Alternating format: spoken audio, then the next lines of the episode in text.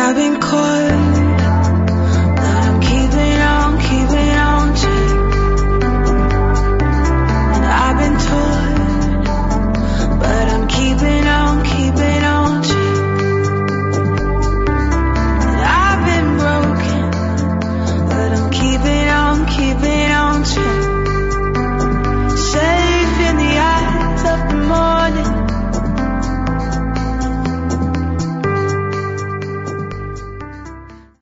afternoon, good evening. This is Dove Tusman, and you're on equal footing. And please, beautiful beings, be a little patient with sound tonight. I have uh, COVID again. We'll get into that in a bit. And uh, I'm calling in from home. I am almost always at the studio. We're always challenged a little bit on audio when I call in from home because I don't have the proper studio set up here. So hopefully you'll be hearing me all right. Thank God for the mute button. I'll be able to uh, spare you from my cough. We're going to talk tonight because of the reaction last week. We're going to get into uh, deeper into the subject of the moral hazards of a religious life, the pitfalls. You know, we call ourselves religious, or we at least strive to orient ourselves more towards faith, and sometimes that trips us up. Sometimes we end up, unfortunately, arguably, some have made the argument in the social sciences, in a worse place than when we started. And boy, are there some eye-opening studies out there about how people that are actively non-believers, and I'm not talking about the nuns, so to speak, N-O-N-E-S, the people that write none in terms of their belief, you know, you know, they're not sure, they're agnostic, but people that are atheists, actively non-believers. Well, there's a lot of peer-reviewed academic research in psychology and in other social sciences that we talked some about last week and on previous shows that show that folks that are non-believers actually exhibit greater degrees of altruism and other objective metrics about caring about others from children to adulthood. So that's disturbing. But where does this come from? Where is this paradox of the moral license that we sometimes get when we believe we're on the religious path and sometimes we feel like we check the box and it allows us to you know, just forget to be nice while standing in line at the grocery store or at Starbucks or at the gas station. Just forget the basic golden rule that Rabbi Y.Y. Jacobson explained to us on last week, la- explained to us on last week's show is the foundation of Judaism and in fact all the Abrahamic faiths and that's to treat others as we would expect to be treated and want to be treated. But you know what? We forget that sometimes more on the religious path because we went to temple, because we davened, because we wrapped tefillin, because we went to church on Sunday, because we went to mosque, whatever it may be. And I'm speaking more about the Western religions just because I have more understanding of them. Okay, so we're going to get into the second part of this series tonight on a little bit less of a, hopefully a topic that elicits a little bit less defensiveness. Last week we had folks calling in and say, wait a minute, you know, I'm religious and I, I find myself being more attentive than others to the way I treat people in daily life. Bravo. That's wonderful. We had callers talking about the fact that, you know, look at Hatzalah or other charity programs, charity programs in the Jewish world. We do more as Jews in the community. And so, yeah, sometimes we slip up. Maybe we're not as polite out in secular society, but who cares about politeness? It's about what you do. Okay, I get it. I get that argument. But maybe this week we can be less defensive. Because this week we're going to be talking about something I think we can all acknowledge, at least as a problem. And it, if you can't acknowledge it as a problem, do what I'm about to say, you got to check yourself because it says acknowledged even in Talmudic writings as an issue of substantial reflection. It's acknowledged in various Christian texts. It's acknowledged in Buddhism, in Hinduism, in Islam as an issue. And that is the temptation towards selfishness on the religious path. And I don't just mean the selfishness that leads us to commit sin. All religions are pretty clear on that. And I don't really also mean, in fact, this will be explicitly excluded in this show, another way that selfishness is wrestled with in the religious world, and that is the way that selfishness or self-centeredness—they're not exactly the same thing, distract us from God, bring us further away from our relationship with God because we're more focused on ourselves. That's easy. That's cake. Talk about that. All religions are clear about avoiding selfishness when it comes to sin and avoiding selfishness when it comes to, you know, prioritizing yourself over your God belief and your daily practices. Okay, that we can agree on. But what about selfishness, self-centeredness as it pertains to observing our religious life, period? Is it not a selfish choice to spend our time going to temple instead of spending time with our kids? Is it not a selfish choice to be spending time with a, a church group rather than out there giving to a multi-faith community or out there in society in general? Of course, these things can be reconciled, but why do they have to be reconciled in the first place? Why are we even having this discussion? So I'm joined by two extraordinary minds in their respective religious fields and religious uh, practices, both Christian and Jewish. And I'm going to introduce the Christian first because last week I introduced the rabbi first. And I'm so happy that the Reverend Dr. David Taylor, who likes to be called Reverend Dave, has joined us again on equal footing tonight. And a, a new guest who I'm delighted to have on the program, the millennial rabbi, Rabbi Daniel Bortz. Uh, many followers out there. The the uh, no, aka the Millennium Millennial Rabbi has joined us on equal footing as well. So, Rabbi uh, Rabbi Daniel, Rabbi Bortz, Reverend Dave, thank you for joining me tonight on equal footing, and I hope that you got you can at least hear me since uh, we're not in a normal studio set setup. Thank you for having us. Thank you. It's wonderful to be here. Okay, so two, let's get two things uh, out there. Get you know through a couple things first. One is, I for if you're just joining, I, I warned at the outset. I've got COVID. Um, third time around the track. Uh, first time I volunteered for a, a medical study with Mount Sinai really early on, no symptoms, and I was you know trying to be altruistic. Ah, apropos to tonight's program didn't have any symptoms. First time a year ago, sucked free vaccine. And I'm, I just want to tell you, if you're listening, e- even if you're vaccinated, I'm double vaccinated. I was actually a few days away from my booster and I got the current variant out there and I don't feel as at risk as I did last year, but I'll tell you, I got very sick and you can probably still hear it in my voice even as I'm convalescing be careful during the holiday season. Don't take it for granted. And for all of my religious brethren who I don't know why we seem to be a little bit more laissez-faire about this. Maybe it's because we believe in the divine plan more. But even if you are totally okay with uh, with the risk out there for whatever reason, not everyone is. Be be careful. Uh, be loving to to others that may not share the same viewpoint. Um, keep your distance and uh, be safe this this holiday season. Um, okay, so with that, and again, I'm apologizing for my raspy voice, and I'll try to get on mute when I cough, and I'll try not to talk as much during the rest of the program. The other more important thing we got to get through here are the intros. The Reverend Dr. David Taylor, Reverend Dave, has been so gracious to be on this program a number of times in the past, especially so now, a couple days before Christmas. He's, with his family in Florida many of you know already a little bit about him. Uh, he worked with the Nobel Peace Prize winner, Des- the Bishop Desmond Tutu in South Africa many years ago. He brings a multi-denominational background in Christianity from a Baptist perspective, an evangelical home, uh, liturgy in the Episcopalian um, denomination. He has uh, um, a bachelor's degree from the University of Mississippi, a master's of divinity from the Southern Theological Seminary, and a master's of religious study from the University of Cape Town. Uh, he has been been a member of the Episcopalian Church, Episcopal Church, pardon me, since the 1990s. He's also has a doctorate, his four degrees from the Virginia Episcopalian Seminary, and the Reverend Dave has served as a chaplain.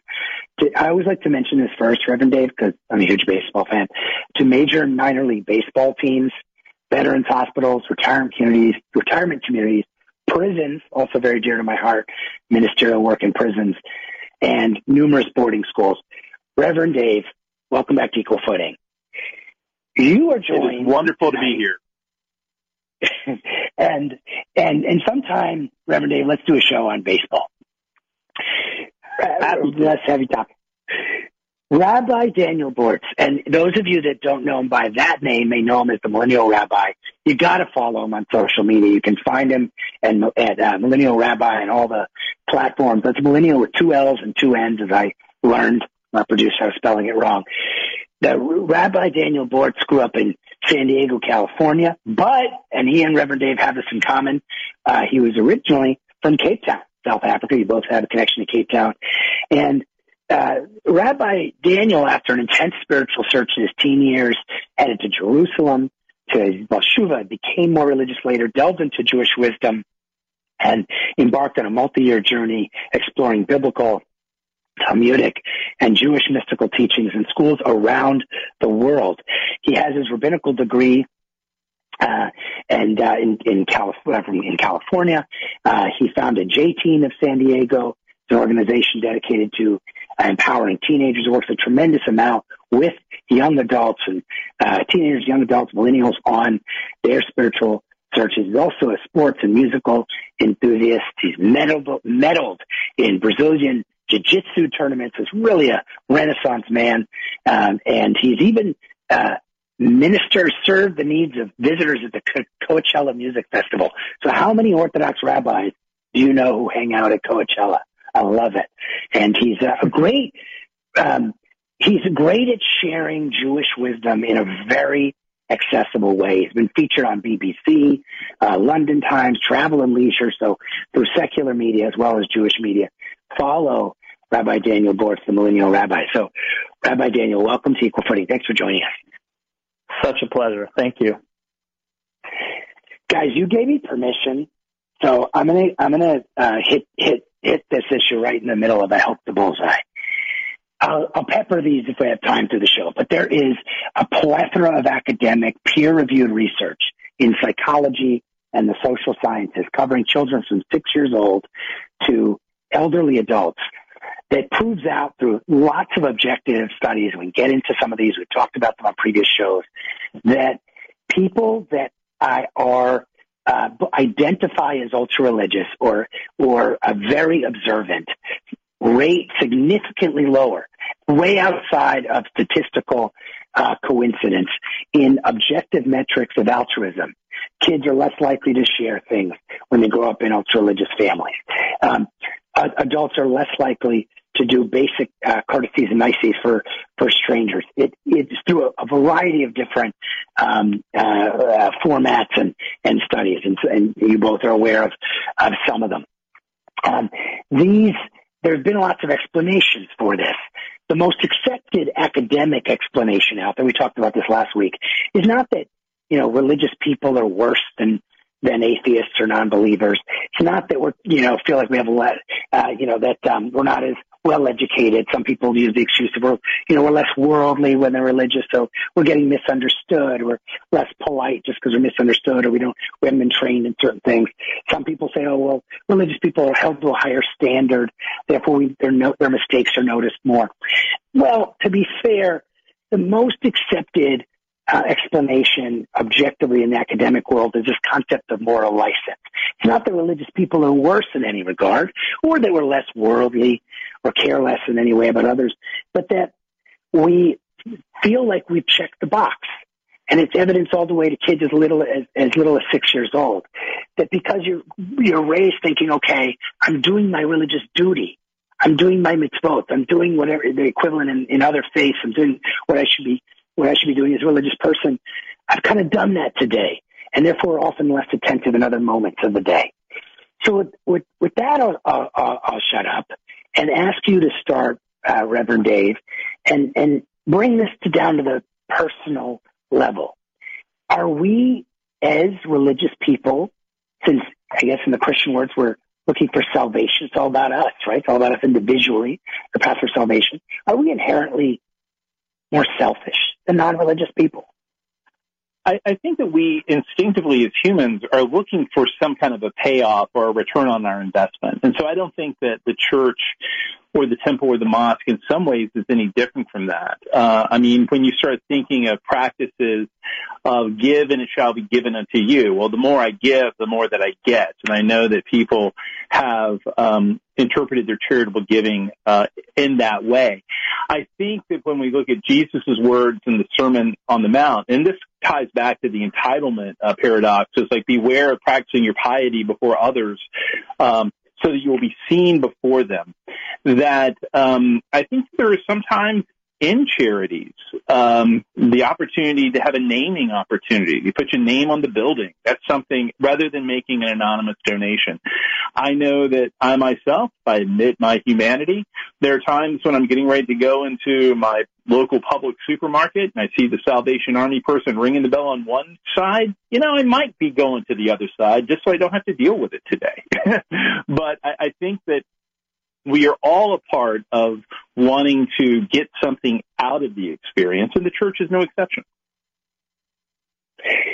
In Judaism, I think the problem is, and I, and I hope I won't get listeners saying I'm self-hating, is a little bit more pronounced Rabbi Daniel, because we, you know, there's a lot of uh, there's a lot of teaching in, in in the Christian faith around the vulnerable and around l- loving um, the downtrodden. And I think in a way that until the Tov, you know, the, until it comes around, whatever the 18th century, less up, a little bit less up in our faith. Um, and we're so focused on halacha and and mitzvot and the specific things we're supposed to do. So is it fair to say that this issue of self-centeredness is more of a problem for us as Jews? The research you statistics you found I do find very interesting, just in terms of of not being better but being on equal footing. That you would think a religious person would be higher but might not be. I think is simply down to human nature because no matter the values you learn, human nature is extremely powerful. So how one approaches religion and the values you learn is extremely important. The, the values won't automatically overpower the human tendency to egotistical behavior, impulsiveness, angry, uh, selfishness. And I remember when, when, when people would complain, you know, sometimes Israelis, secular Israelis, or, you know, to my, to my mother, and they would say, look, look at the way some Haredi, some religious people act, uh, in this way. Like, why would I, you know, want to become religious. So, so my mother would say two things that I really liked. One thing she would say is, first of all, why would you ever let people deprive you of your individual connection to God and to your Judaism?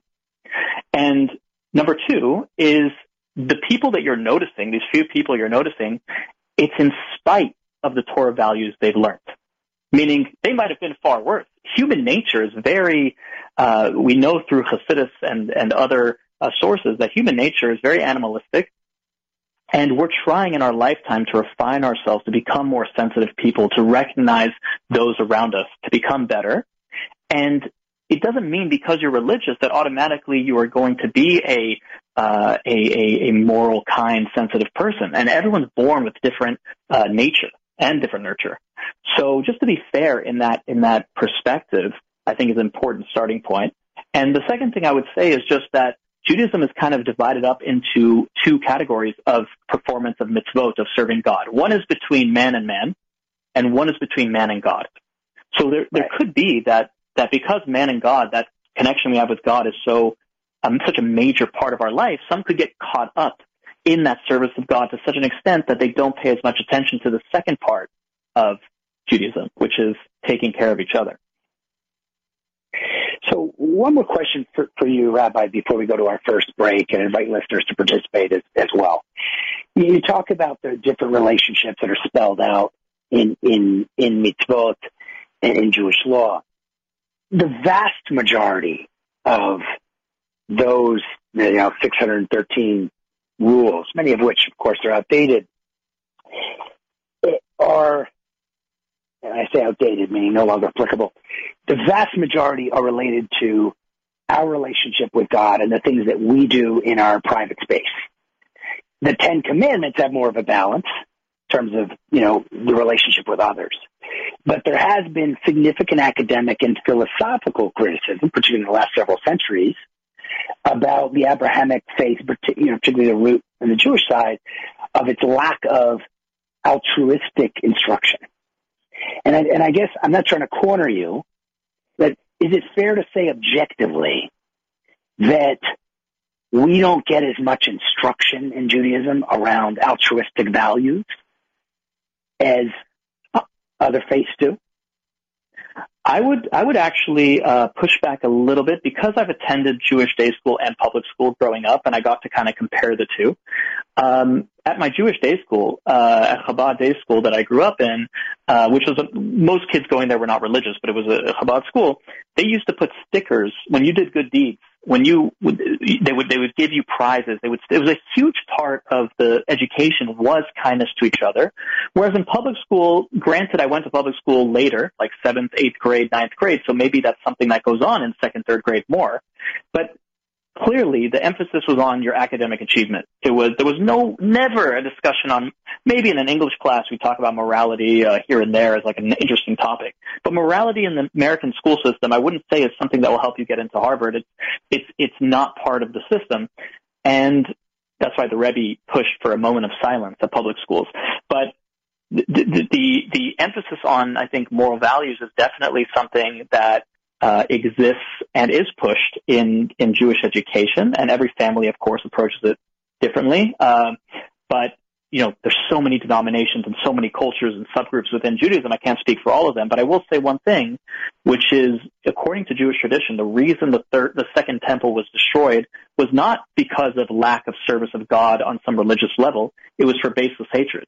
So kind of instilled in our exile and in our mentality over the last 2,000 years maybe we could do a better job about it, is this idea that the only way we're going to get redemption is going to be through kindness, the opposite, baseless love to each other, which, like you mentioned earlier, we can get into later, really has taken root in the last few hundred years with the Baal Shem Tov and the Mussar movement and other focuses on interpersonal relationships. But that's just a little bit on your on your point a little that's a be- different. That's beautiful. I had never heard about that. That is the description for the the kind of spiritual basis for the destruction of the Second Temple. Thank you for that. So we're going to go to our, our first break. We're going to come back talking about this paradox.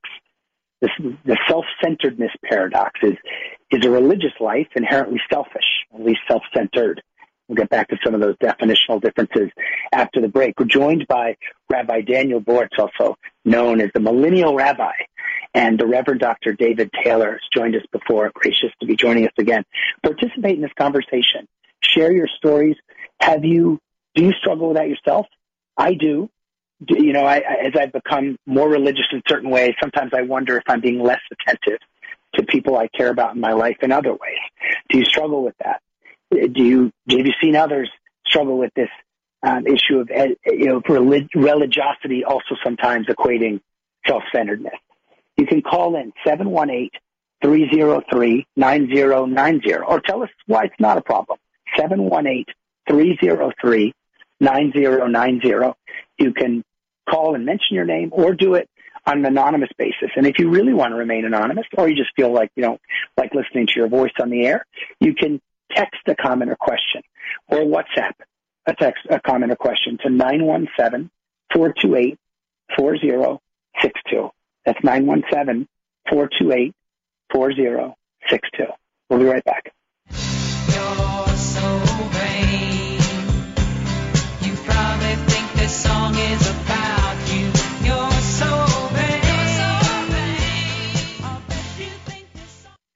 All right. Well, equal footing. This is going to be tough for me to do voiceovers tonight.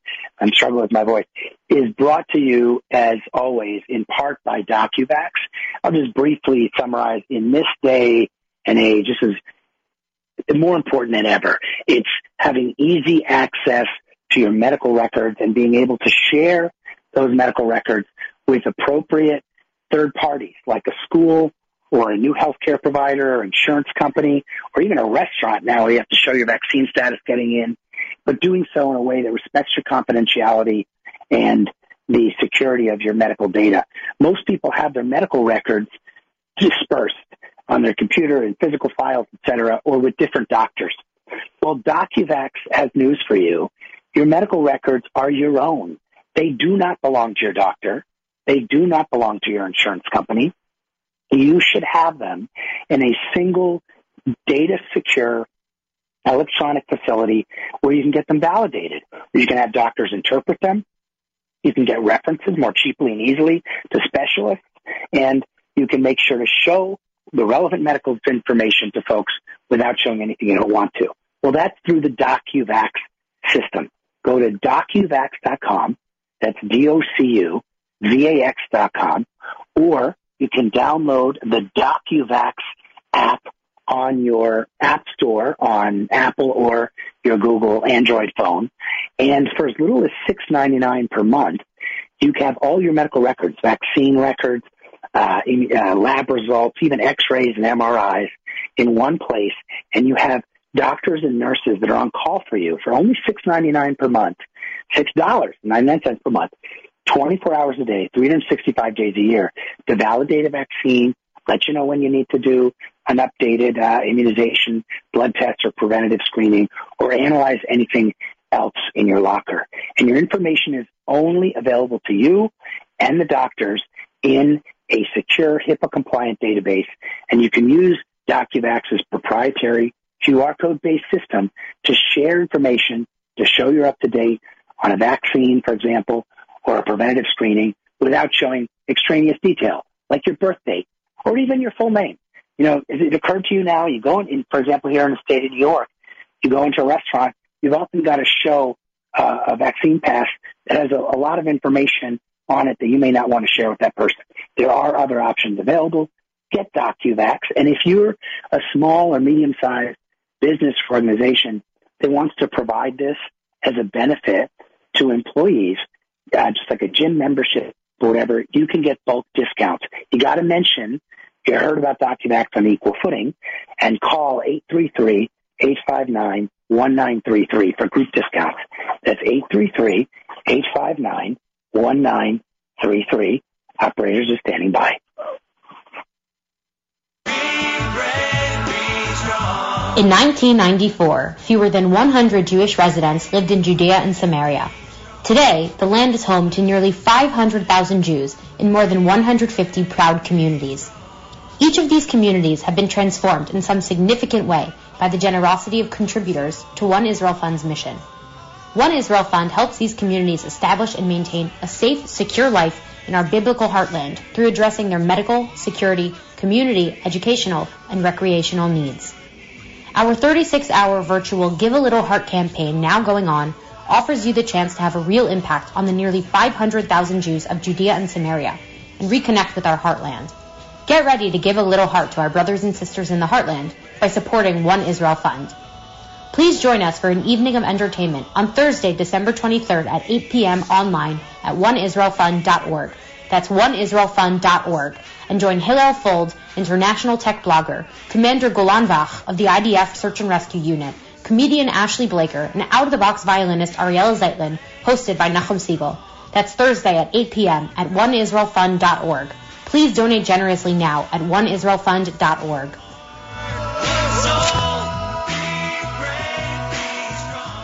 I've been caught, but I'm keeping on, keeping on check. And I've been told. Okay, you're back on equal footing, and I'm here. I'm Joe Tusman. I'm here with the Reverend Dr. David Taylor and Rabbi Daniel Bortz, aka the Millennial Rabbi, and we're talking about this paradox of self-centeredness and religious life. Is leading a religious life inherently self-centered?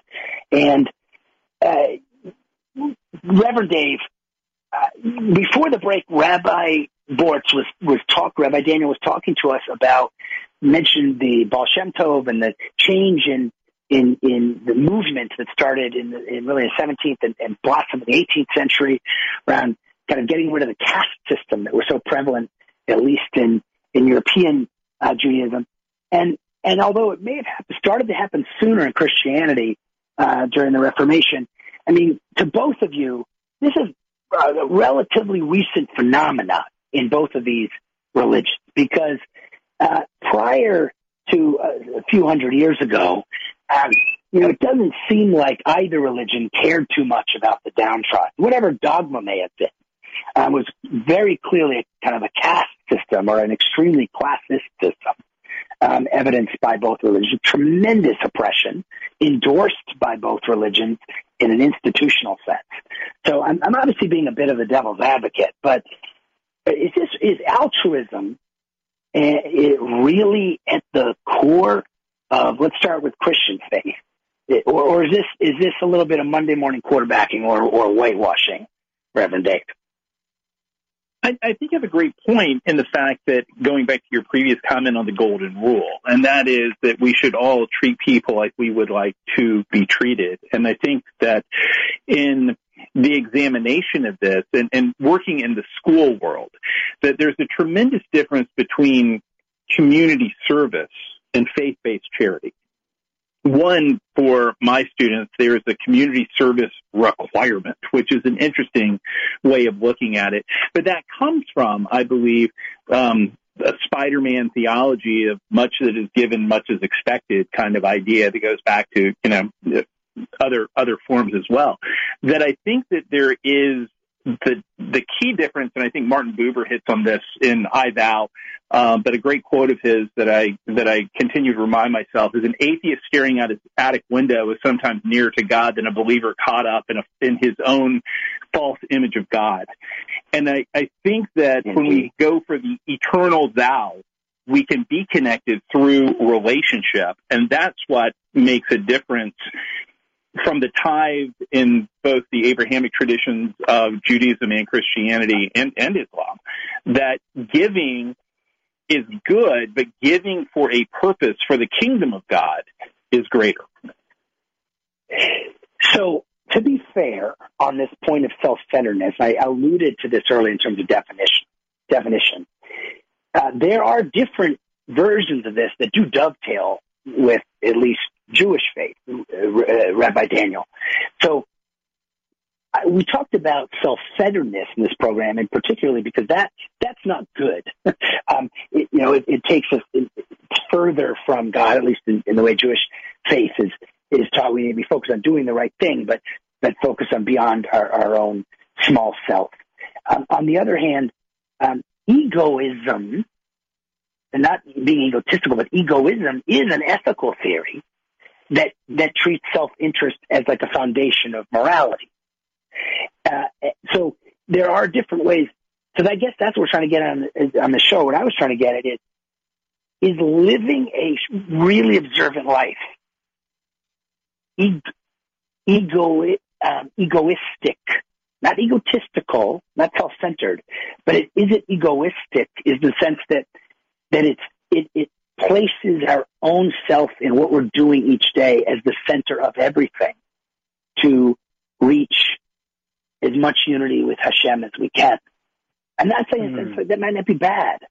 Is it is our yeah. is our religious life as Jews at least intrinsically self-centered? Well, I love the question. I mean, if at the beginning of COVID, uh, my whole life is dedicated to outreach. You know, I went through the Chabad system, which I've grown up in the last, you know, 15, 20 years simply around people that dedicate their entire lives. They live in Siberia, they live in China, they live in Africa, they live on college campus. They, they sacrifice spiritually and physically and materially in order to help a fellow Jew and any person in need. So that really rubbed off on me during my learning. Um, but at the beginning of COVID, uh, it put a pause on my outreach activities because I, I couldn't work with the high schoolers like I used to or the college students or the young professionals. And I started delving more into my studies like I used to when I had more time in yeshiva. And I was enjoying it so much, my spiritual path. I'm like, maybe I should just go off to Tzfat, which is a mystical city in northern Israel, and just study, you know, study Kabbalah, meditate, see how far I can grow and really tap into my, uh, continue my personal spiritual journey more. And then I was pulled back into a there was a debate with a YouTuber. I got I got thrown into a whole um, clearly basically God was showing that a message to me like you you have that time before you're born in heaven and you'll have that time after you die but here on earth I need you to to work uh, in the world and you know I think back to when I was a yeshiva student uh, learning in rabbinical school in uh, in the old city of Jerusalem I was it was a Friday night and again, I was in the Chabad path, and I was with another religious uh, uh, yeshiva student. And I remember us having this conversation late at night outside. He was saying that I want to fill my cup until it's so full that it overflows and I can give to everybody around me, i.e., I'm going to learn in Jerusalem for five, ten, fifteen years, and once I have a lot of knowledge and wisdom under my belt, I'll, I'll find time to give to other people. And I said, I looked at him and I said, why can't you pour, as you're filling your cup, pour out a bit, like along the way? And I think the, like you said, the desire to grow, and by the way, it's not just religious. Anyone who wants to become great at anything, anybody who wants to self-improve, anybody who wants to, whatever religion or whatever philosophy you are, it's going to take a bit of selfishness. You're going to have to push other things aside and sometimes people aside in order to grow personally, whatever it is. If you want to become the best basketball player, uh, you want to be the best businessman.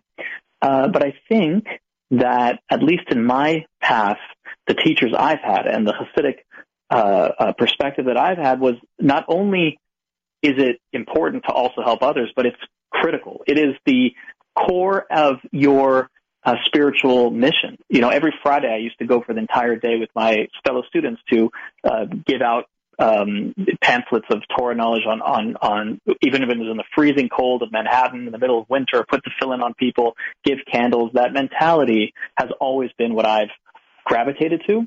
And I know it's not for everybody. Uh, there is definitely a movement to also just focus on your own spiritual growth and everything else can contaminate that uh, growth. That's that that's the more insular approach. Those are my some of my initial thoughts on that.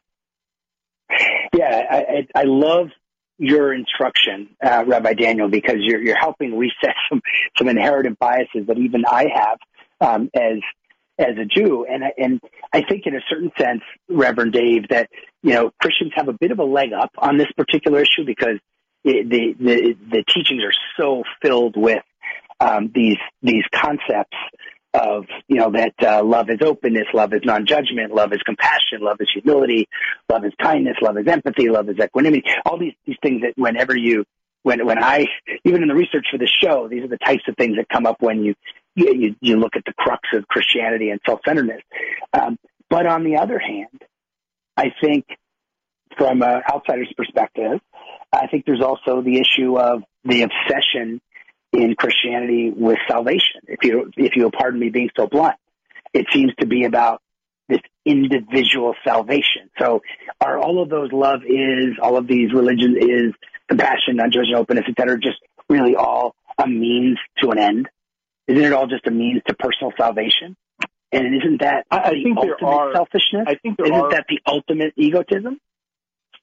I, I think that there are people who definitely see it that way within Christianity, and that is like, and, and again, there are folks within the broad tent of Christianity that feel that it is a works based. I must do good things, and that's where Right. the the scale is going to be judged, as opposed to a grace based. That their salvation is a free gift of God that we need to accept.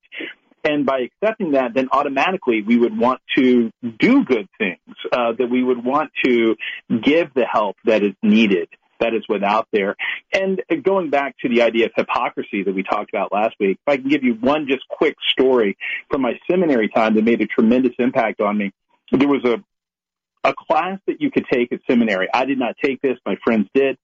Um, but you could go live for 48 hours. You would do the plunge for social work, and you would basically be homeless for a 48 hour period.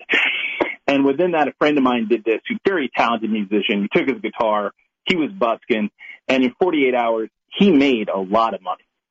And on Sunday morning after church, he was at a at a grocery store close by, and a prominent religious leader, a pastor of a local church, came by, and he was playing, and he asked um, the minister for a donation. And the minister said, I, I, I don't have any cash, I don't have any cash, and he brushed him aside. And then when he came out of the store, um, my friend said, Hey, I feel really bad about your situation. I've been doing okay. And he slips the pastor a 20 just to let him know that, you know, he could be okay. You know, he's going to have his next meal coming from it.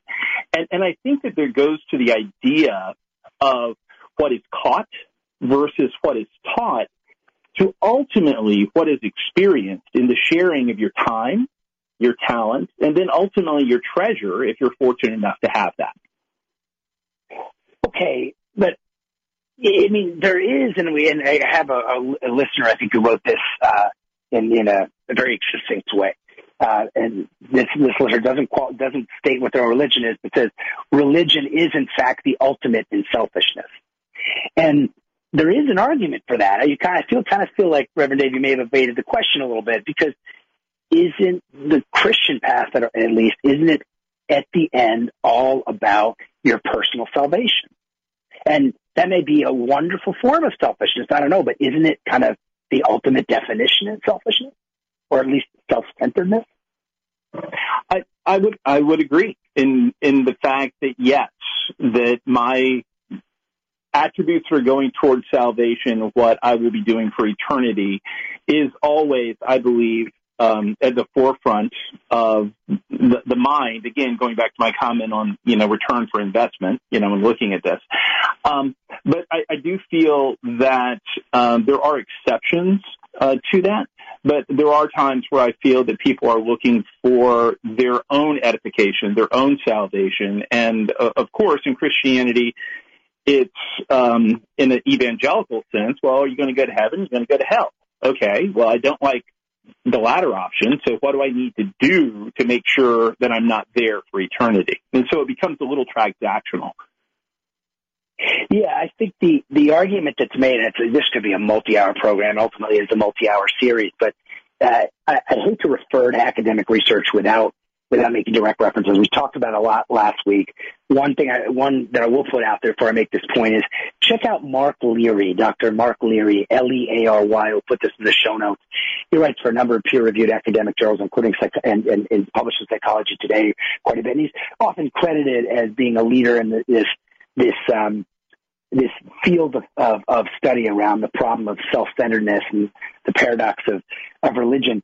But, but trust me on this, we don't have a lot of time to go through this, that there's uh, overwhelming academic research showing that people that religion, identify as highly religious also mark uh, fright, frighteningly lower on basic indexes of, of altruism um, whether it has to do with environmental ethics, the way they treat their neighbors, uh, the way they, they, they, behave in daily life. Again, even children as, lo- as little as six years old, uh, the way that the study several years ago was widely published in different academic peer-reviewed um, environments about the way they, they, children that are raised in religious homes don't share things as much.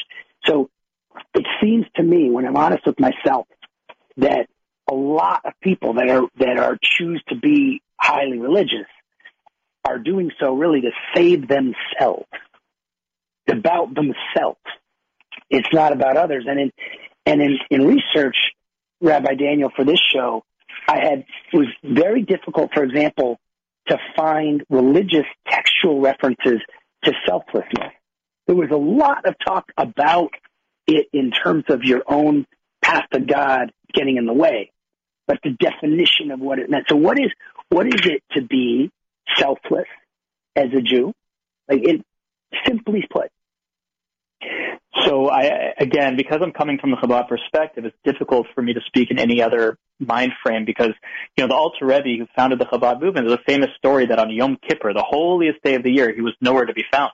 And they waited, waited, waited. They couldn't start without the big rabbi. And finally, someone went to go look for him and they found him. There was a woman's cottage. She had just given birth and she had nobody around and it was freezing and he had went to cut up wood, which actually broke the holiday to cut up wood to make a, a hot pot of water and be able to give her something to drink and eat.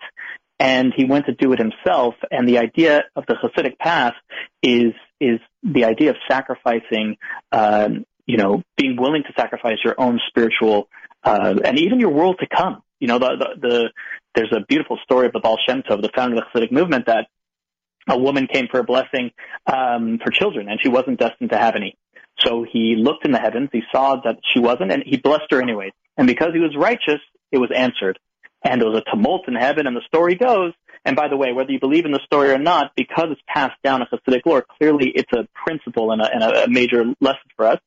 Uh, heaven said, Baal Shem, Baal Tov, you've lost your portion in the world to come. All the good you've done, everything is gone because the righteous are judged uh, based on a hair's breadth. And when the Baal Shem Tov heard that, it says he started dancing with joy. He said, now I know that I, I'm a, I'll serve God truly selflessly. I know I'm not going to get a world to come. I know there's nothing coming my way. It's simply, I might have fooled myself into thinking that I love God. But now I know I truly love God and I truly love others and I'm doing it for the right cause. And of course, in merit of that, God, he, he got his world to come back. But the, the, uh, I think selflessness is saying that I am focused on my spiritual growth. I am focused on living my best life, but sometimes I have to sacrifice that for others. And my mother, she, she runs a gemach, which is Gemilut Chasadim. It's, it's a, it's a Jewish gift closet, she calls it in English, and they give, they give wedding dresses and micro loans, and she's getting calls all day about someone in the community that needs something in the moment. So I kind of grew up with that system in my, in my life, and I can't say what applies to everybody else. Um, but I, I, would say that it's, it's, uh, being being willing to be so committed to your to your Judaism and your and your path, but also uh, realizing that what is that worth if I'm not you know helping out those around me? And I think that is definitely a principle. Um, and I'm I'm sad if it's not something that is felt by others. But I will just close off with the fact that I think this past week I was talking to uh, I work in a co-working space in, in Manhattan in Brooklyn, and this uh, I think it was an African American Christian um, guy said I, I, I always notice how you guys take care of each other. Like, mm. whether it's in donations or taking care in the communities, like, it's like I kind of envy that. And I've heard it from a lot of people, a lot of non-Jews. Now, does that answer the idea of helping those outside of our religion? Maybe we could do a better job, but I think also you see, um, you know, so I think I'm clearly highlighting the good side, I try tend to see the try to highlight the good, and that will lead us to do more good. You know, you reflect something good back to somebody, like your child does something good, reflect that back, and they'll do more good instead of saying what they do wrong.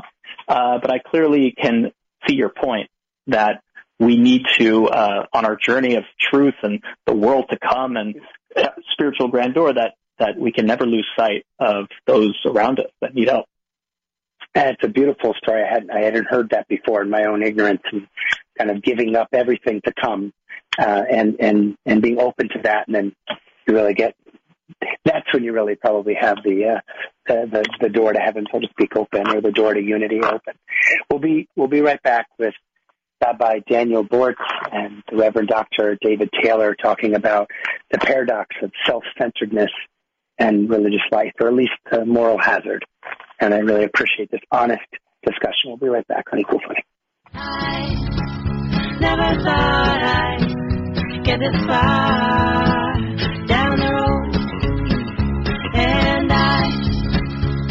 the thought I'd get this far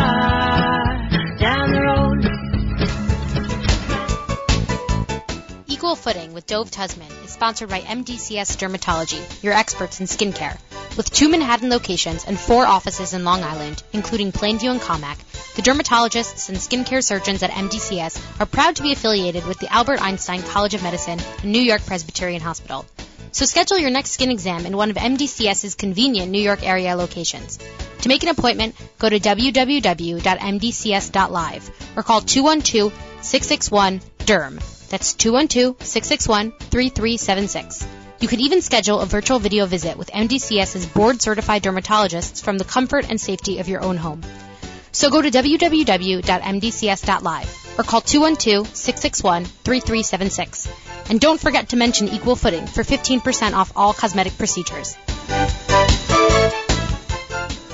I've been but I'm keeping on, keeping on.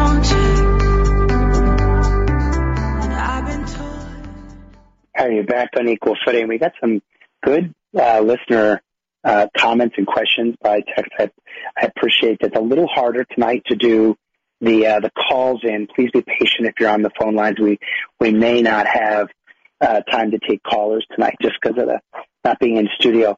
But one is a comment. To zip through a couple of these. Uh, one listener refers us to the liberation theology movement, Reverend Dave, um, that took real hold in the 1960s, and uh, as, as a as a, a, a proof point to the opposite argument that in fact uh, a religious life um, is is a selfless life. Uh, I don't know, Reverend Dave, if for our audience you can quickly educate them on what the liberation theology movement is about. Well, I think that the liberation theology movement is um, akin to through Oscar Romero and others uh, in the Catholic Church of whatever you do to the least of these, the poor, you do also unto me. Um, looking at Jesus's uh, famous lines about that, that the poor are always going to be with you and you always have an opportunity to share God's love and God's grace. And liberation theology in uh, Central and South America and the Catholic Church really did a lot of incredible work of making that far more mainstream, which also, in my experience, was a real catalyst in the anti-apartheid movement. That with the religious leaders that were there, uh, with my uh, being in the office with Archbishop Desmond Tutu, to be able to say, no, the people that don't have a voice, we are the voice of the voiceless. And whether it's King or Romero or Mother Teresa or uh, Desmond Tutu, there are tremendous examples within Christianity of people who made tremendous sacrifices to themselves and to their families um, and great examples of servant leadership that have had a tremendous impact. That's yeah, it's a, a great education on, on that. It encourages people to look, to look. I haven't studied liberation theology since I was in college, but I know it's a, it's a beautiful movement, very impactful in places like South America and Africa and so forth. Uh, so here's a here's one on um, from a, a Jewish listener.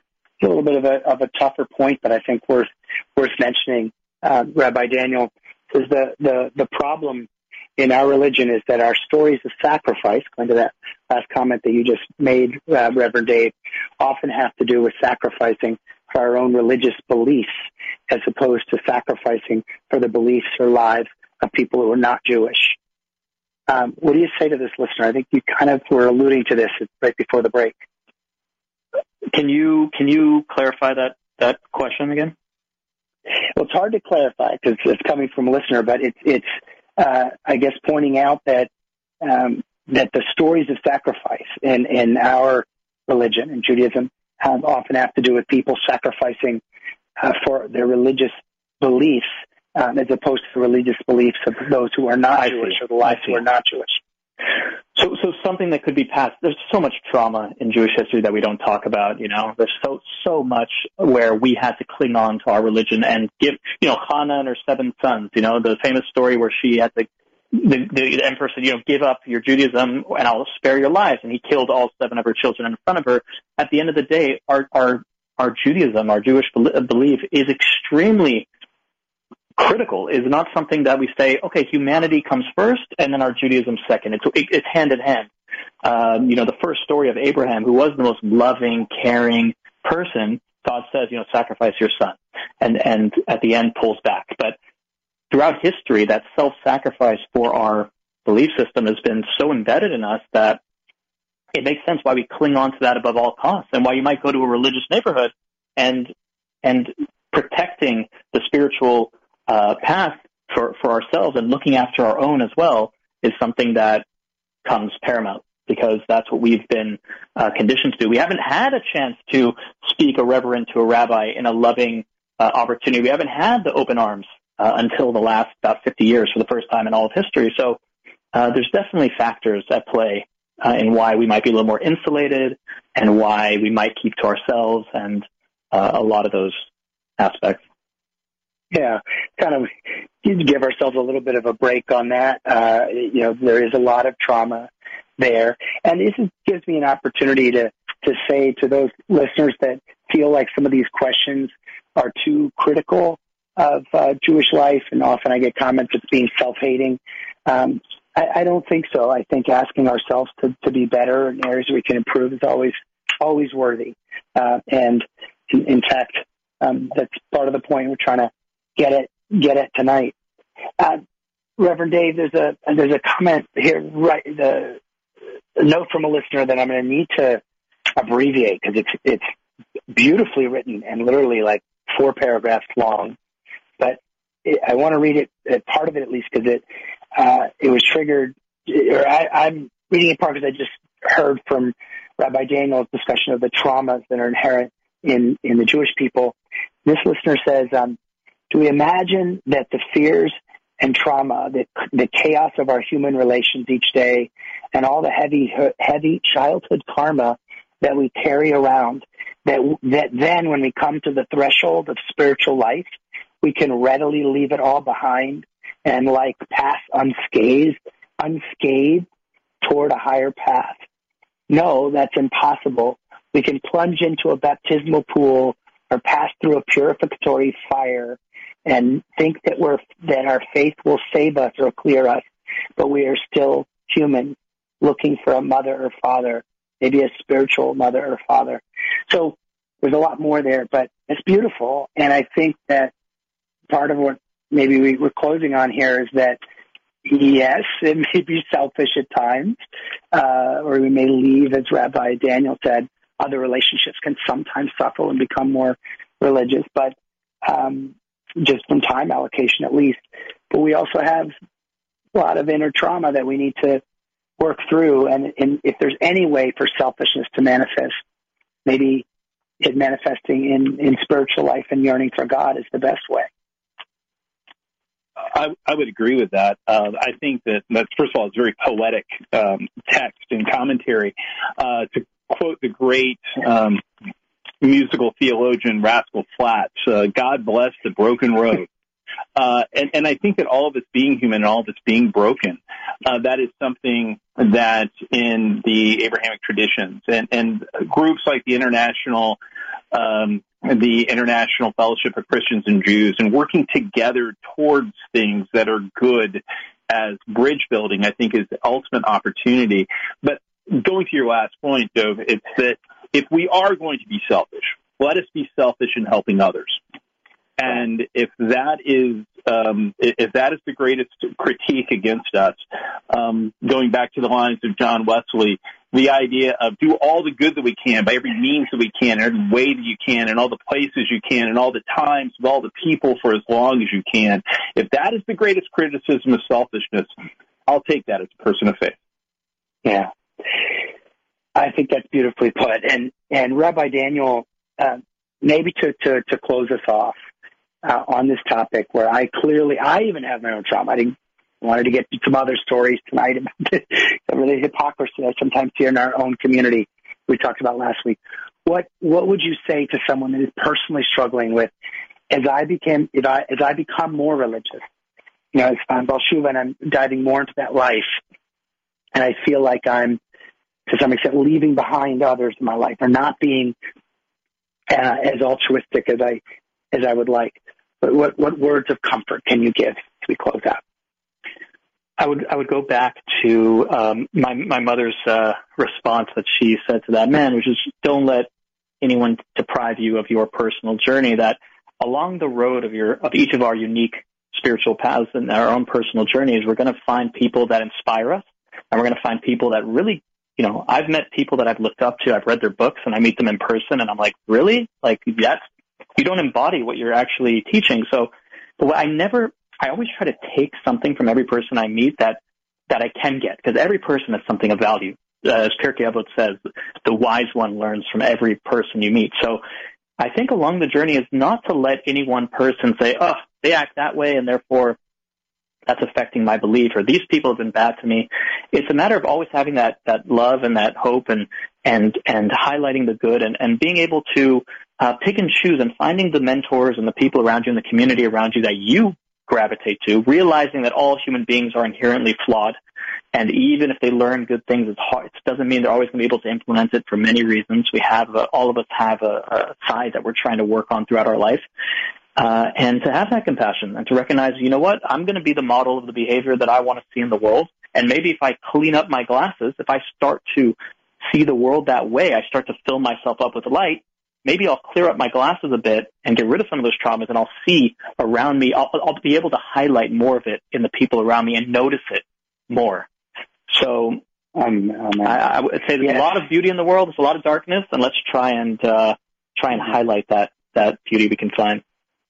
Yeah, just focus on the personal examples, those examples of folks out there who are doing it right. And, you know, there are always going to be folks misstepping, but uh, focus on the paragons.